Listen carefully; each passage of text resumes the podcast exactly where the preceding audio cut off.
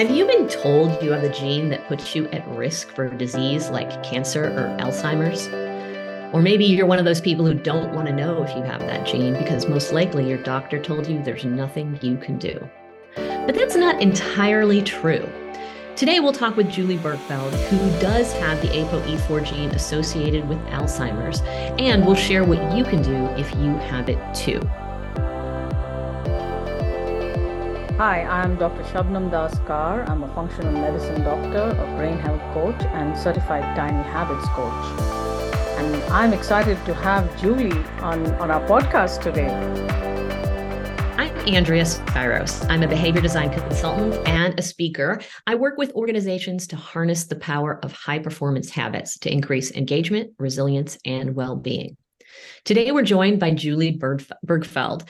Julie helps midlife men and women feel younger by changing their relationship with food, movement, and mindfulness. She's a human potential coach, certified personal trainer, trainer, yoga teacher, nutritionist, and human movement specialist. And She's also been a marathon and ultra marathon runner. She's founded her own yoga studio, Metro Power Yoga, which is considered the place for athletes to chill out. So, you know, she's worked with some high level people. And today, Julie's here to talk about uh, something more personal about finding out that she had the Alzheimer's gene and what she's done about it. Welcome, Julie. Thank you. I'm excited to share um, what I've learned and, and hopefully help some other people. Excellent. So let's first talk about what is the ApoE4 gene associated with Alzheimer's. Shabnam? So the ApoE4 gene is one of the genes uh, which raise someone's risk of uh, getting Alzheimer's disease. Now, ApoE4 is the four number four variation. So there are uh, one, two, two, three, and four, and two is supposed to be protective. So people can get uh, either one variation of the ApoE4 or two variations.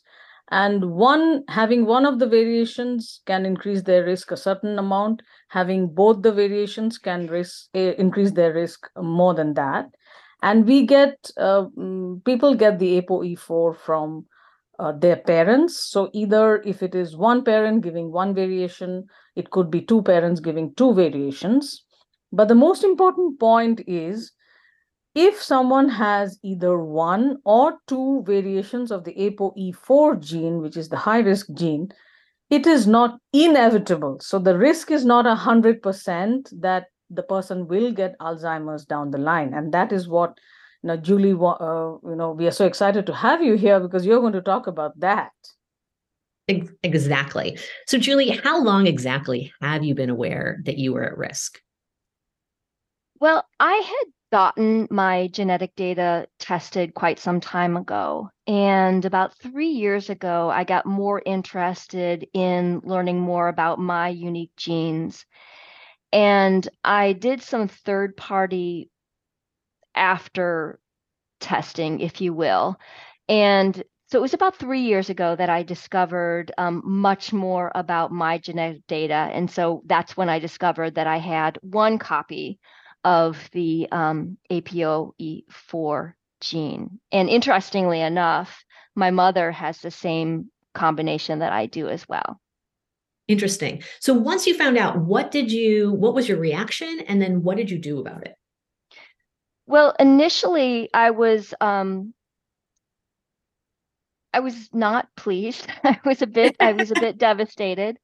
Um, and I did this all on my own. So I didn't see a doctor, no, you know, genetic um, expert or anything like that. Um, and then I decided to become neutral over it, and there's nothing that I could do about it, and started to shift my mindset around it and welcomed the fact that I did know this and started to do research on all of the things that I could do to not develop Alzheimer's disease and part of that research was really looking at and then i also figured out that my mom had it as well and looked at her life and you know the the lacks of memory back when she was younger than i am now um, and what she had done. And so i was you know putting things together based on research i was learning and based on um, what I had seen where I felt like she was going wrong. And it's like, well, you know, and I kept reassuring myself, it's like, well, you know, she's not in some home. She's aware. She's she's not diagnosed with Alzheimer's. Yes, she has some deficits. But if I can start changing things now, so this was in my early 50s, maybe I won't have those kinds of deficits when I'm in my 80s and 90s. So, what type of things did you do? Well, I initially started out small. So, I'm a tiny habits coach as well. Um, and I started doing things like I really I changed my diet. Um, I started reducing lots of simple refined carbohydrates. I instituted regular, I'd been kind of spotty with fish oil. I started being more regular with my fish oil at that time. I had already been exercising, and um, so that wasn't a problem. What I did do as far as exercise goes, I incorporated more strength training and HIIT training and anything to um, work more of the mind body connection and coordination um, those were those were things that I added at that time. Um, and then over the years, I got a lot more regular about my meditation practice. So now it's a daily practice without fail.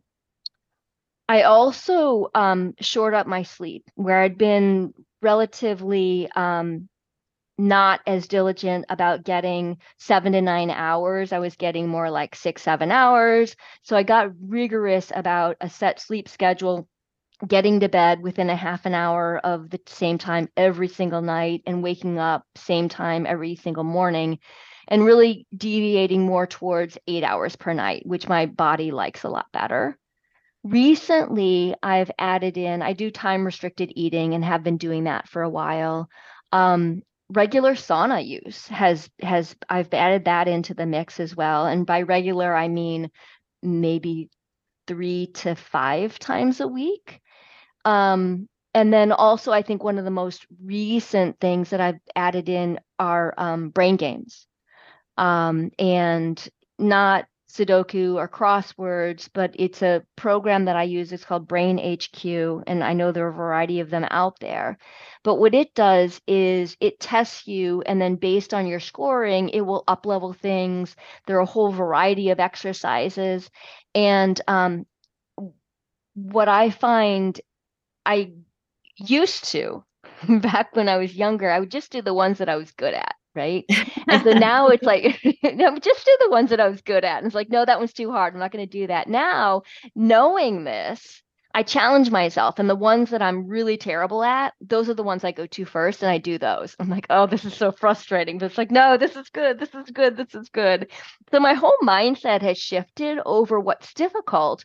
And I really embrace, and this is all based on knowing that I have this gene. It's like, no, no, no, no. Learning is good force yourself, you know, in small doses to do the things that are really challenging for your brain because that's going to give you the best bang for your buck. And that's not where you started, too. What I hear you saying is that there's a whole host of other things that you did before you got to the uh, do something that I totally is a little too hard for me, um, stretch myself type of thing. So I just want to give the message to everybody. Julie didn't start where it was very hard for her. Julie didn't start with the thing that she didn't want to do that was uh, uncomfortable and that wasn't going to make her feel super successful. She got there when she was ready to get there after she had done uh, a number of other things to to strengthen her mind and and body. Shabnam, what are your thoughts on Julie's so, approach? Uh, th- uh, Julie, that is awesome. And you mentioned uh, Brain HQ by Posit Science. So, as a physician, I and I'm sure everyone does, we look for data. We look to see whether that particular test was, uh, you know, did it go through a clinical trial? So the great thing is, uh, Brain H- HQ did go through clinical trials. So they did have a you know bunch of people, but I'm sure you will know this better. I don't remember whether they had looked at it with uh, on people with ApoE4, but for other people, it has actually shown measurable benefits in doing the brain games. Because as you mentioned, you know, doing just Sudoku or crossword puzzles alone will not be enough so that is something very important you mentioned julie and another thing i want to uh, you know talk about because andrea and i have talked about food. Uh, eating a low carbohydrate diet or even a ketogenic diet and practicing time restricted eating that has a huge impact. Uh, while you know the, there are a lot of studies that have been done in prevention of dementia and we have seen a lot of positive changes the problem is many of these studies have to be done for like 20 30 years because alzheimer's starts 20 30 years before someone develops symptoms. But at the same time if we just look at you know what do all these studies mean for the person you know who who's dealing with uh, an apoe4 gene what are the things that we can translate from research into everyday life eating a low carbohydrate diet you know reducing sugar intake and things that become sugar like bread pasta rice pizzas all the stuff you mentioned some of whom are not even actually food that is one of the best things. But then again you know all three of us are tiny habits coaches. So andrea from a behavior change perspective let us say uh, julie you are not one of them. You are you you might be one of the exceptions a lot of people who say i don't want to change my food so what would you uh, andrea what would you say from a behavior change perspective what should they look at first well from a from a behavior change lasting change perspective um, you know, there's a lot of talk about starting small, but I actually don't encourage starting small. I say don't start small, go tiny. Right. Wow. So pick go tiny. The idea of starting small is great, but it misses the mark because ultimately what happens is uh, people get chunking things down and think they have to continually raise the bar, and that's what trips them up. So if you go tiny and just pick one thing that you can do you can get yourself to do that you think is going to have impact and do that consistently. Apply the tiny habits method. You can see our podcast episode one to learn more about that, or show notes will show you where to join.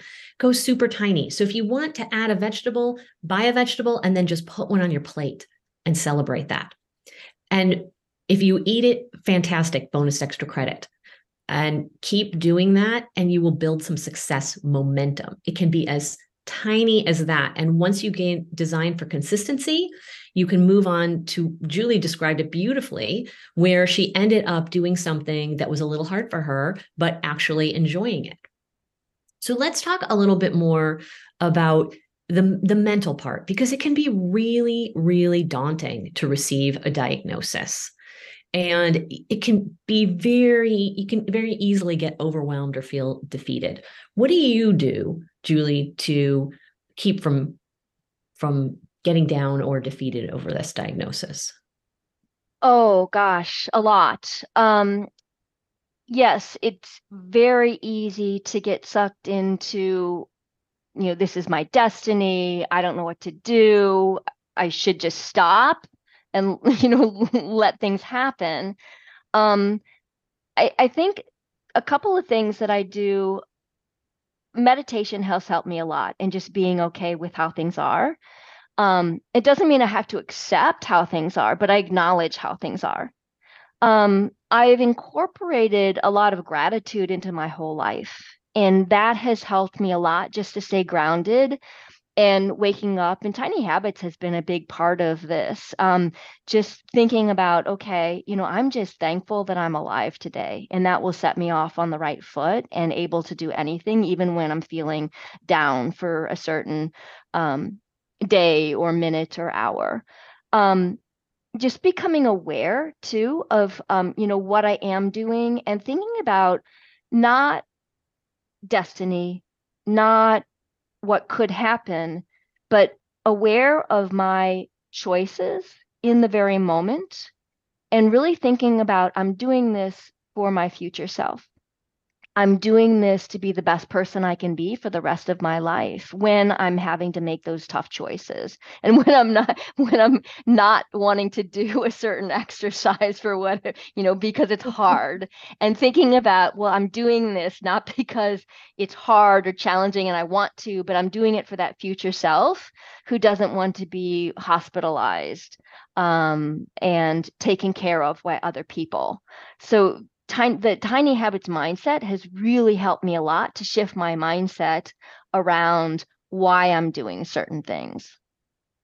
So it really sounds like after you have you're doing something hard, you remind yourself, I'm doing this for my future self. I'm doing this. And you draw yourself to this moment after you feel you're in a challenge or feeling a little bit defeated. It sounds like you then say to yourself, I'm feeling very grateful for the moment I have. And so you've developed a whole host of of habits that are helping you in those moments. Yeah, absolutely. And and trust that like Andrea was saying earlier, it, it's not just snap your fingers and it happens. This has taken years for me to get to this point in my life where I can be okay with this and think about that future self that I'm building towards. Mm. You know, uh, you were very uh Shannon, what are you, what are your what are your thoughts? Sorry, um, yeah, before I lose my uh, train of thought about yeah, mindsets because Julie, you brought up something very important which I just recently started looking at. So there are studies which showed that you know, uh, when people got to know about their ApoE4 status, without even anything else changing, just knowing that they have the high risk gene, either one or both the variations, they performed worse on cognitive tests. Now, first, when I read that, I thought, oh, that's that means we should not test for the ApoE4. But then other studies came up which showed that, and you know, this is why it's so huge because our mindset decides so much of our health. So another study which looked at positive age beliefs. So things like, you know, do I think that, you know, getting older is horrible and it's just a time of decline and I don't, it's just my, my cognition is going to just get worse and worse. I'm going to keep forgetting more stuff. And there are a whole lot of uh, questions, you know, which can tell us about what our age beliefs are. So those people who had positive age beliefs versus negative age beliefs, and the difference was huge. And all of them with the ApoE4 gene, those with positive age belief did not have as many, their risk for dementia was much lower. And I'm thinking, my God, we don't have any treatment for dementias like Alzheimer's. And here is our beliefs, which is free, but that doesn't necessarily mean it's easy. But Julie, I think what you are telling us is you have, uh, you know, one is you probably already had better beliefs about getting older and the ApoE4 gene, but all the things that you did, would you say that they played a huge role in changing your mindset? And I'm sure you don't find that with a lot of, you know, people you meet, right? Mm, that's an interesting question. Um, yeah, I mean, I, well, to be honest with you, I dreaded getting older. Now, this was 15 years ago before I knew I had this gene or this genetic combination. Um, and I absolutely dreaded getting older. And I don't look at it that way anymore. I almost see it, I'm embracing getting older. And it's almost like a challenge for me. I'm always up for a challenge. And it's like, how much of my memory, how many memories can I have? What can I remember that I didn't used to be able to remember. So I almost see it like, yeah, like a challenge. Um, you know, how sharp can I stay? Can I remember these numbers um, better than I used to be able to remember them? And what I'm finding, and I've only been doing the the brain exercises and some of these last things that I added in for less than a year now, but I'm finding that I'm mentally sharper than I used to be. I can reflect back. Um, and I see it as a creative challenge to aging instead of dreading aging. It's like, you know, it's like I'm playing a game here. How good can I be as I get older instead of what's going to fall off next? Wow, that's a beautiful way of framing it. exactly and that's a that's a great way of framing it how good can you be and i think that the um the hope that you share is really important because there's so many societal cultural concerns that really say the opposite and that does not have to be true. Uh, the the healthy aging experts are out there uh, and, and, examples actually uh, aren't the outliers and and shouldn't be. So let's talk about genetic testing because you obviously got it. It wasn't the first thing you did but you did get genetic testing. And I know a lot of people out there are afraid to do it for a variety of reasons. Talk about your experience. Yeah, um, well, as you've probably surmised, I'm a curious person and I like to have lots of data. Um, so getting the test wasn't an issue for me. Now, when I've talked about it with other people and and suggested that that they get it, um, they've mentioned privacy concerns of the data. Well, now I believe the majority, maybe all of the companies, they allow you to download the data and then when you make the request, they will erase the data from their databases. So you have a copy of the data, they don't keep it anymore. Um, so privacy concerns, and and you know, sure you can argue about well, what are they doing with it? Are they really deleting it? But you do own your data, and they will delete the data from their databases. So that's one thing. Um, I wanted to know it because I wanted to be able to um, not defy the system, but to be able to um, better manage my health. And not only do I now know about the this gene, but some other genes as well that are helping me to um, like I um, don't get rid of histamine very well. Um, so mm-hmm. I, I mm-hmm. know that from my genetic data as well. Um, and so I do things as well to mitigate inflammation in my body, which you know gets back to the brain health, right? Um, and so there are other things that I've learned where I feel much more able, healthy, younger because of the genetic testing that I've done. So I highly recommend it. I feel I I literally feel like I'm in my 30s and I'm in my 50s. So what would you say to other people who are maybe maybe it's not the fear of the data, but maybe it's just the I don't want to know yeah. I don't want to find out something bad. What would you say to them? I it's all about mindset. It really is. Like Shabnam was saying earlier, um, just because you have the gene, and there are a lot of people, I, I, don't know about a lot of people, but there are people who have two copies of the um, of this gene who ha- haven't exhibited Alzheimer's or any other sort of dementia. And yes, there's lifestyle, but a lot of it is around mindset. And if you believe it's going to happen, it probably is if you believe that you can do something about it and take agency over your own health, it might not be an issue at all. There's also something too I want to talk about. I've been um, reading a lot more about blue zones and um, connectivity, which we haven't talked about, and social connection. And that's another thing that I forgot to mention earlier was about at the same time, three years ago, I started um, recreating and creating more social connections where I used to be very isolated. No, I don't need other people. You know, I'm an introvert. I don't want to do that.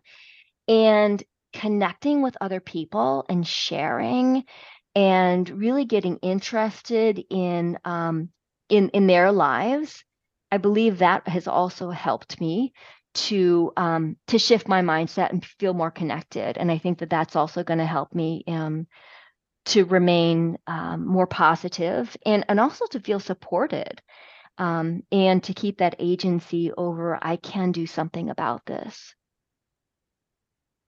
exactly and the connectivity is such a big a, a big part that we don't often talk about in terms of our physical health um, but our mental health and physical health are connected Shabnam, what would you add to this for people who are afraid to get tested?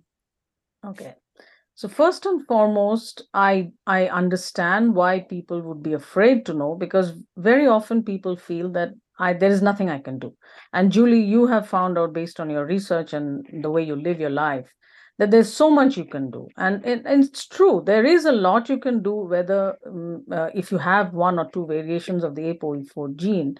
But if someone chooses not to get the test done, even though they kind of sort of suspect because they are seeing you know alzheimer's in many of their relatives i would say that whether you have the apoe4 gene one or two variations or none or you have this the protective one everyone is at risk for you know dementias like alzheimer's So it's not like not knowing my genetic status is going to kind of be protective, if, I, if I'm making sense.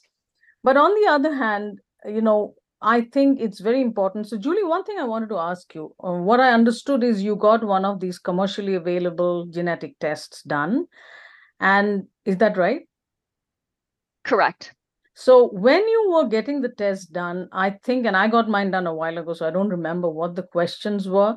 Did they ask you whether you want to know about, you know, any specific genes or would you rather not know? Mm, I don't know. Um, but also, like I said, I took my data and I ran it through a couple Yeah. of different third-party tools. Yeah. So this particular company did not tell you about your ApoE4, am I right? And we are not going to mention the companies because they are kind of That's of correct. similar. That's correct. Yeah, that's correct. Um, I Okay. learned about it by running it through the the other the other um Yeah, the there other, are um, multiple other platforms you can put your raw data through, and sometimes it can get very overwhelming. So, Julie, uh, cons- considering that you are not in the biological field or a doctor, did you feel that going through that data was very overwhelming without the help of someone sort of guiding you through the process and any of that? Yes, and boy, this opens up a whole can of worms. Um, at that time, though, being the curious person that I am and a learner, instead of reaching out to someone and putting me into their hands, I wanted to learn as much as I could about this so that I could help myself instead of relying on someone else. And reason being, curious, yes, but also because I had hit so many dead ends with medical professionals and other health professionals before, where they would just read a script. I mean, I say that in quotes, um, and not know how to help me. And so I didn't want to have to deal with that frustration. And that's why I um, bit the bullet, if you will, and and learned on my own instead of relying on, on someone else to um, to shepherd me through. So, and this was a while ago. Now I think there are more people, more doctors who do know about this, but um, I didn't have someone who could help me. And this Mhm. really brings up it really brings up the importance of either a support system of non-healthcare professionals to buoy you, but also to find the right healthcare professional for you that can support you in the way that you need to be supported. Right? You did it on your own, you toughed it out, uh, five stars to you. And um it, it it's great to have someone along the way who can not just read a script right? Because they're everybody needs the support individual support uh, and guidance they need to walk the path for themselves. Before we wrap um Shabnam, I want, want to get your last thoughts and then Julie I want to know exactly what results you might be noticing from all that you've been doing. But Shabnam what are your last thoughts on Okay, so my last thoughts are what are some of the things you can do if you have the ApoE4 gene? One is, as Julie mentioned, uh, the things she's doing, exercise, and this is moderate to high intensity exercise is extremely important.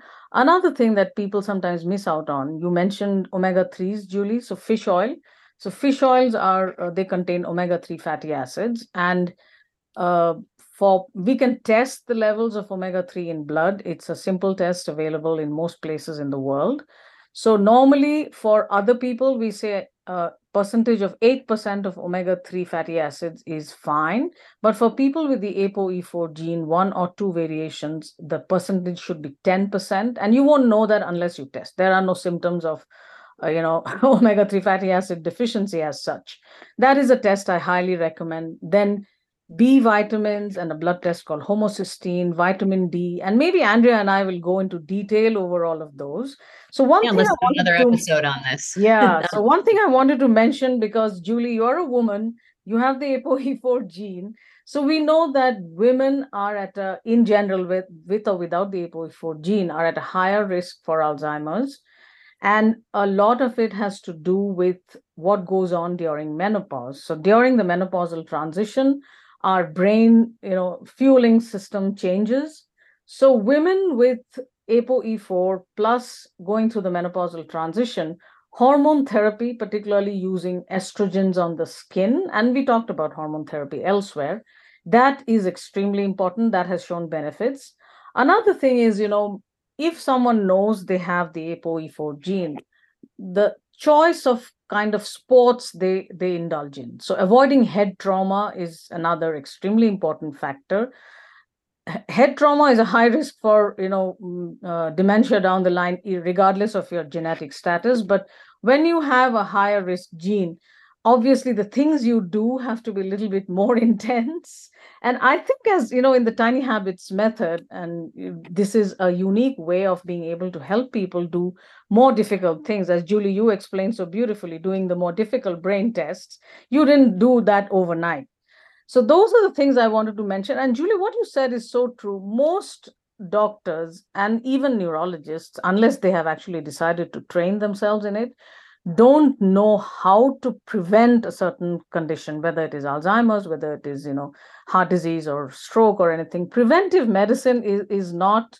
the knowledge that we have is not universal. So unless I had decided to actually look at all this and read and study, I wouldn't have known either. So, yeah, you're right when you say that they don't get the support that they need from their doctor. And I think as physicians, we have to become a little more humble in asking, you know, I don't know about this because it's humanly impossible to for everyone to know everything. So, what I start off now is so I ask patients, you know, so what have you found out in your research so far? That's a different conversation than one what I used to have years ago. Okay, this is what you need to do. Excellent. So, Julie, tell us, leave us on a on a hopeful. I think this whole thing has been hopeful, but leave us on a hopeful end because I know you said you feel like you're in, in your 30s. Talk to us specifically about about how you feel because these are benefits from everything that you've you've been taking action on, from not knowing to knowing and uh, actually changing your behavior for the long for the long term. Oh gosh, yeah. Physically, they're the mental benefits that I've recognized for sure. But mentally, I've changed so much. Um, and I believe it all is a result of knowing this. Um, in that I feel like I have a new power, a new agency over the direction of my life. And with that, I feel like I have hope. And it gives me the ability to have empathy and hopefully to help other people who have either this genetic combination or other genetic combinations and really work with them to let them know that they do have mm, maybe not control but but agency over their future direction. And uh, the if you've been listening for any period of time at all you know that we're all about agency over what you can do and and then letting the rest uh, not get you down, not be overwhelmed. We've talked a lot about mindset on this. And really, the message here is that genes do not determine your destiny. There is plenty of evidence that you do have agency only over many of the factors that determine your brain health as you age, including even if you have one of these ApoE4 genes or, uh, or a couple of the genetic combinations. Thank you, Julie, for, for sharing your personal story of uh, hope and action. Uh, and thank you, everyone, for listening. You can reach out to Julie at julie at juliebergfeld.com. Please uh, subscribe and share the episode. You can find all the podcasts at drkarmd.com slash podcast. That's D-R-K-A-R-M-D dot com slash podcast. And check out the show notes for any extra information. Cheers, everyone.